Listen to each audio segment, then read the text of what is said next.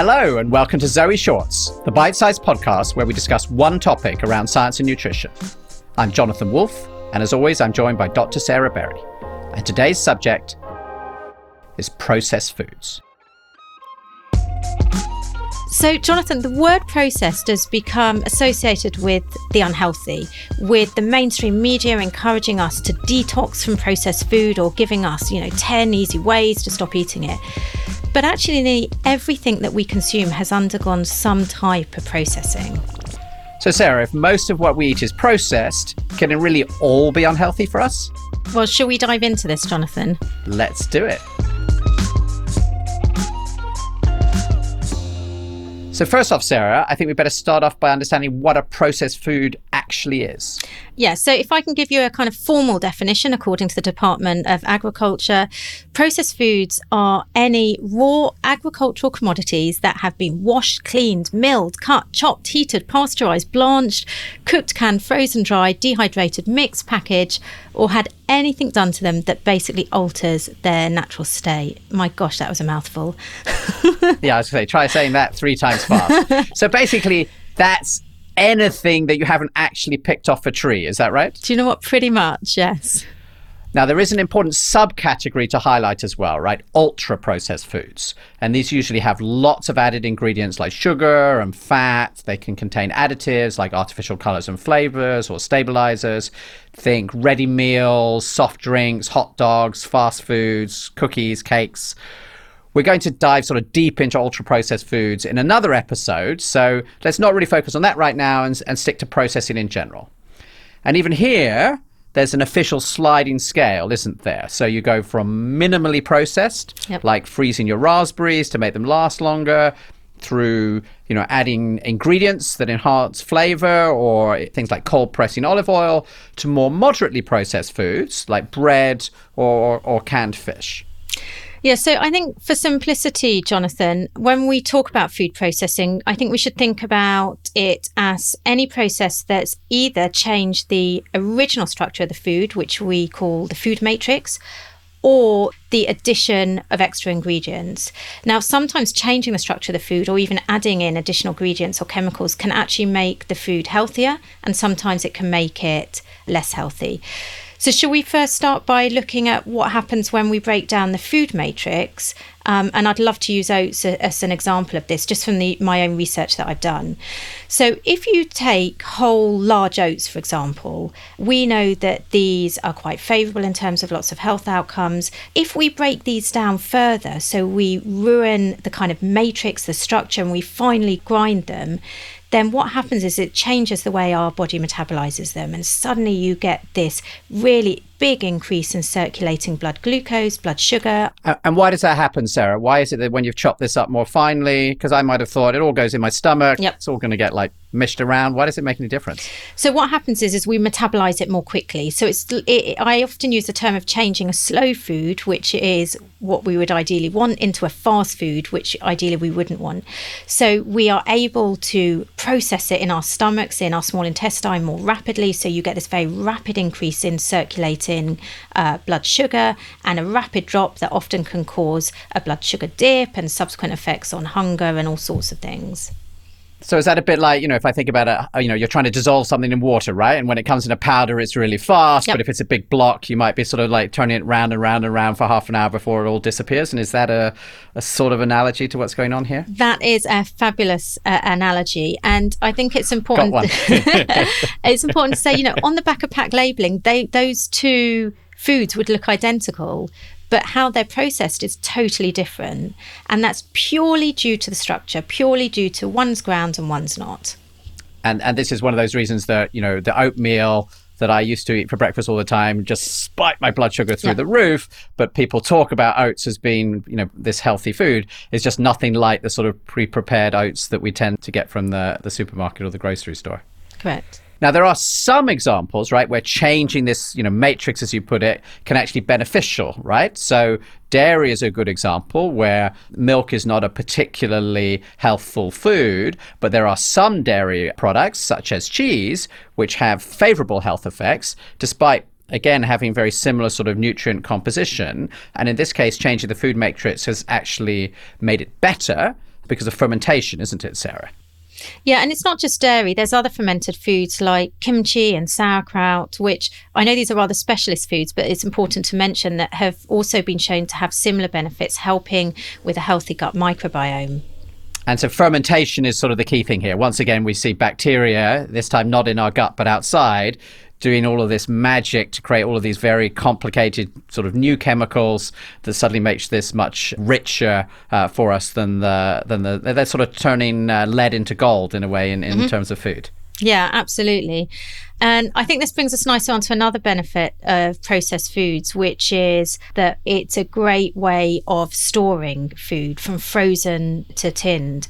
Tinned pulses like chickpeas, broad beans, red kidney beans can last ages without going off or losing their nutritional value also, in addition to being put in a tin or, or a jar, which is a form of processing, they also have to be cooked, which is another process for us to actually be able to consume them. So, if we don't process pulses, so if we don't cook them in some way, they can actually cause really serious health pro- problems, either food poisoning, and also in some extreme cases, they can e- even cause death. So I think we would all agree that processing in this case is a good idea. It's vital. and by us processing these pulses, then, Jonathan, we're opening up a whole new food source, a nutritious food source to us, which is a great source of protein, fiber, and other micronutrients like potassium and zinc, which are really important as part of a, a healthy functioning body, important for our microbiome, from the fiber, and a great source of protein as well what you're saying is rather than just taking away from this raw ingredient, actually it's suddenly making this thing not only safe for us, but actually much more nutritious. And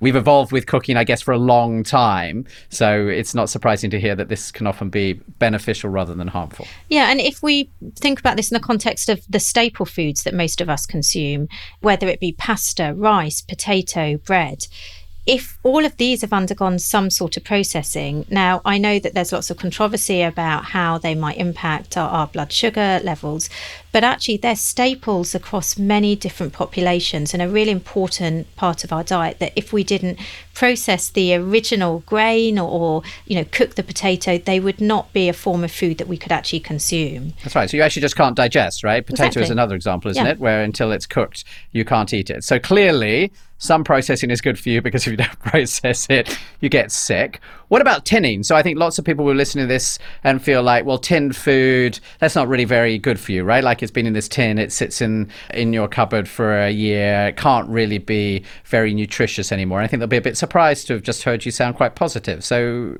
how do we feel about tinning? I think it depends what else is in the tin. So sometimes with tinned food, they might just be preserved in water, for example, in which case, you know, it's a great way of providing cheap, accessible food that's readily available for people, like a lot of the tinned pulses, for example. And so those still have the nutrients that you would get if you were buying them fresh. Like this is still a high quality way to get these plants. So it depends on the plants, but certainly for pulses, absolutely, it, it does. Yes. Amazing. So another example, processing is not all bad.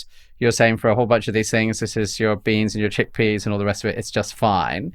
Now, not all preservation techniques are healthy, right? You know, I think back, my grandmother used to always make jam. You know, so she had various fruit and she would turn all of this into jam as a way to preserve it. How do we feel about jam? Okay, that's a, a, good point, and I think it's an important point about how um, processing can also add unhealthy ingredients. So often processing may add, and the example of jam is a great one, an unhealthy ingredient, in this case sugar, to a healthy ingredient, in this case strawberries. So it makes it taste nicer, but you know a byproduct of that is we're consuming unhealthy ingredients, so the sugar, and also often we're also consuming a food that is hyper palatable, so it encourages us to overeat. It's more energy dense, and this again, in turn, may contribute to the increased risk of lots of chronic diseases like obesity and diabetes. Another example, as well, is if you add salt or sugar to nuts, you're changing a really healthy snack to one that I think you should be cautious about overeating. Adding butter and syrup to oats to make flapjacks again changes quite a healthy ingredient to a really energy dense and sugar fueled snack. And I, I, think it's important to mention that ingredients are also often added to confer better functionality as well as preserve uh, the food. And something we haven't touched on yet is emulsifiers. So these are a great example of this. That emulsifiers are extensively used by the food industry, and they allow water and oil to kind of blend together. And so this enables the food industry to create a whole host of different products, such as mayonnaise is, is a great example. But we know that emulsifiers unfavorably affect our gut microbiome and some other metabolic processes. So, again, this is an example of where an ingredient or additive such as emulsifiers is great for for creating a new food, um, but actually isn't the best for us in terms of our health. Got it. And and also, I guess an example of processing with something that you don't tend to find in your own kitchen. And I think this is often a, a good test, right? Like I, I rarely reach for the emulsifier. And I think as a handy tip, that I've been told by you know a lot of um, nutritional scientists. You know, if you don't recognize a lot of these ingredients, then um, this is often a sign that this is a sort of processing that you're you're not feeling really good about. Just before we move um, sort of off that, I wanted to bring up freezing. We had a lot of questions around freezing as a process, and so we looked a little bit at the studies. And there's, for example, a study of fresh versus frozen fruit and vegetables that showed that vitamins like vitamin C and vitamin E remained at the same or higher levels in frozen frozen food as they did in fresh food. And I think for many people, including me, that was quite counterintuitive. Again, it's frozen. That feels like that can't really be as good as um, as fresh. Is that something that in general you would you would feel very positively about frozen vegetables as a processing that actually really sort of secures a lot of the benefits of these plants? Yeah, absolutely. I think there's multiple benefits. So, one is that they do retain more, particularly of their water soluble vitamins, so the ones that you've mentioned, such as vitamin C but also it makes the food more accessible to people. You know, it's easy to have a bag of frozen peas in your in your freezer. Um, they're also a lot cheaper than buying fresh often, and that's really important because we need to think very pragmatically as well about you know the accessibility of food, the affordability of food, and, and, the ease of the meals that we're cooking. You can now actually buy frozen fruit, and a lot of people are using this as a way of getting uh, lots of fruit in their diet, but actually using it in their NutriBullet or their blender. So making a, a smoothie basically out of this, right? Yeah, and this is where I want to add uh, caveat this with a, a, note of caution around the the frozen fruit, or rather even taking fresh fruit and, and mashing it up. Do you remember a few minutes ago I used the oats as an example of when you break down the food structure, so the matrix. What we're doing when we take either fresh or frozen fruit and we blend it, we're doing exactly the same as what we did with the oats. We're changing the original structure and we're changing it from a slow food to a fast food. So if we take some strawberries, um, you know, and, and some different fruits and put them in a blender what you're doing is then you're changing that original structure, you're changing all the cell wall structure, and the rate at which you metabolize it, just in the way that I talked about those ground oats, also happens. So you metabolize and process the fruit in its original structure quite slowly. As soon as you blend it, then you metabolize it more quickly. Again, back of pack labeling show it's two identical foods nutritionally, but the effect it has on your health is not quite the same. So my wife was doing Zoe just a few weeks ago, and so she was measuring her blood sugar all the time, trying out various things that she has quite often. She has very good blood sugar control. So unlike me, it's like really low, it's really stable. So I was a bit jealous of that. She had a smoothie from a chain that I won't uh, mention that she viewed as like really healthy. It spiked her blood sugar more than anything she ate that entire week, like through the roof, and then collapsed afterwards. And she was shocked because she was thinking, well, this is like super healthy, right? I've got all mm-hmm. this fruit and I got vegetables in it, and I think it's a great example, right, of the processing. So if that hadn't all been smashed up into millions of pieces, then her blood sugar would probably only have moved much less. We'd have said this was great, but it said basically she'd lost a lot of the fiber, she'd got tons of sugar, and it was this, you know, it was almost like injecting blood sugar directly into her veins, which I don't think you would recommend, right, Sarah? Um, uh, absolutely, I would not. And I think it also raises a really important point here around how there's this perception of processing being not only associated with the term unhealthy, but being associated with animal based foods, you know, processed meats, for example, you know, processed pies. But actually, a high proportion of the kind of processed foods that we consume that I think have unfavorable effects actually come from plant origin. And there's this real explosion in the consumption of plant based processed foods where you know, marketeers are really capitalizing on this increase awareness around the health benefits of plant-based foods as well as obviously you know people's ethical reasons for not consuming animal-based foods. But there's a lot of very processed plant-based foods out there that are being marketed as being incredibly healthy because they're plant-based. But just because it's plant-based if it's also processed it's equally as unhealthy as well as whether it's an animal processed food I think it's a brilliant point, and I think it'd be fun maybe just come back and do a whole podcast looking at you know all of these vegan products that yep. have been promoted, where some of them I think we see are you know just as unhealthy as uh, as the worst sort of ultra processed foods. So if I wrap all of this up together, Sarah, what's our verdict on processed foods? Good, bad? Uh, so my verdict, as always, Jonathan, is it's more complicated than just saying uh, it's good or bad. I think there's very clear evidence, and we're going to follow up on this that ultra processed foods are bad for us. I think that the uh, technique of processing is fabulous in many instances and makes entire food groups available for us to consume. But I think we need to be cautious about where it over destroys the original structure of the food and adds in far too many additives and other ingredients that we wouldn't normally consume if we were cooking that kind of particular food at home. So, conclusion is there's nothing necessarily wrong with food processing, and we need to move away from this idea of like it's processed, it's bad, it's unprocessed, it's good. Need to think about it in a slightly more more complex way, and the more that it is still close to the original food, in general, you're in a good place. And often, like a moderate amount of processing might actually make it better, right? Whether that was your potato uh, or cooking your beans or any of the rest of it. If you go too far, and you've ground it up into tiny little pieces, which I think is one of the key messages many people will take away, you're probably not in such a good place.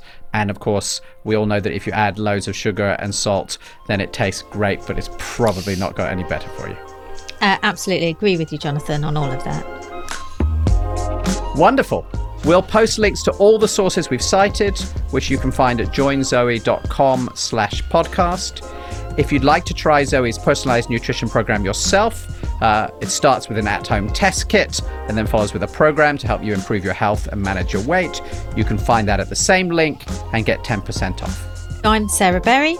I'm Jonathan Wolf. And join us next week for another Zoe podcast.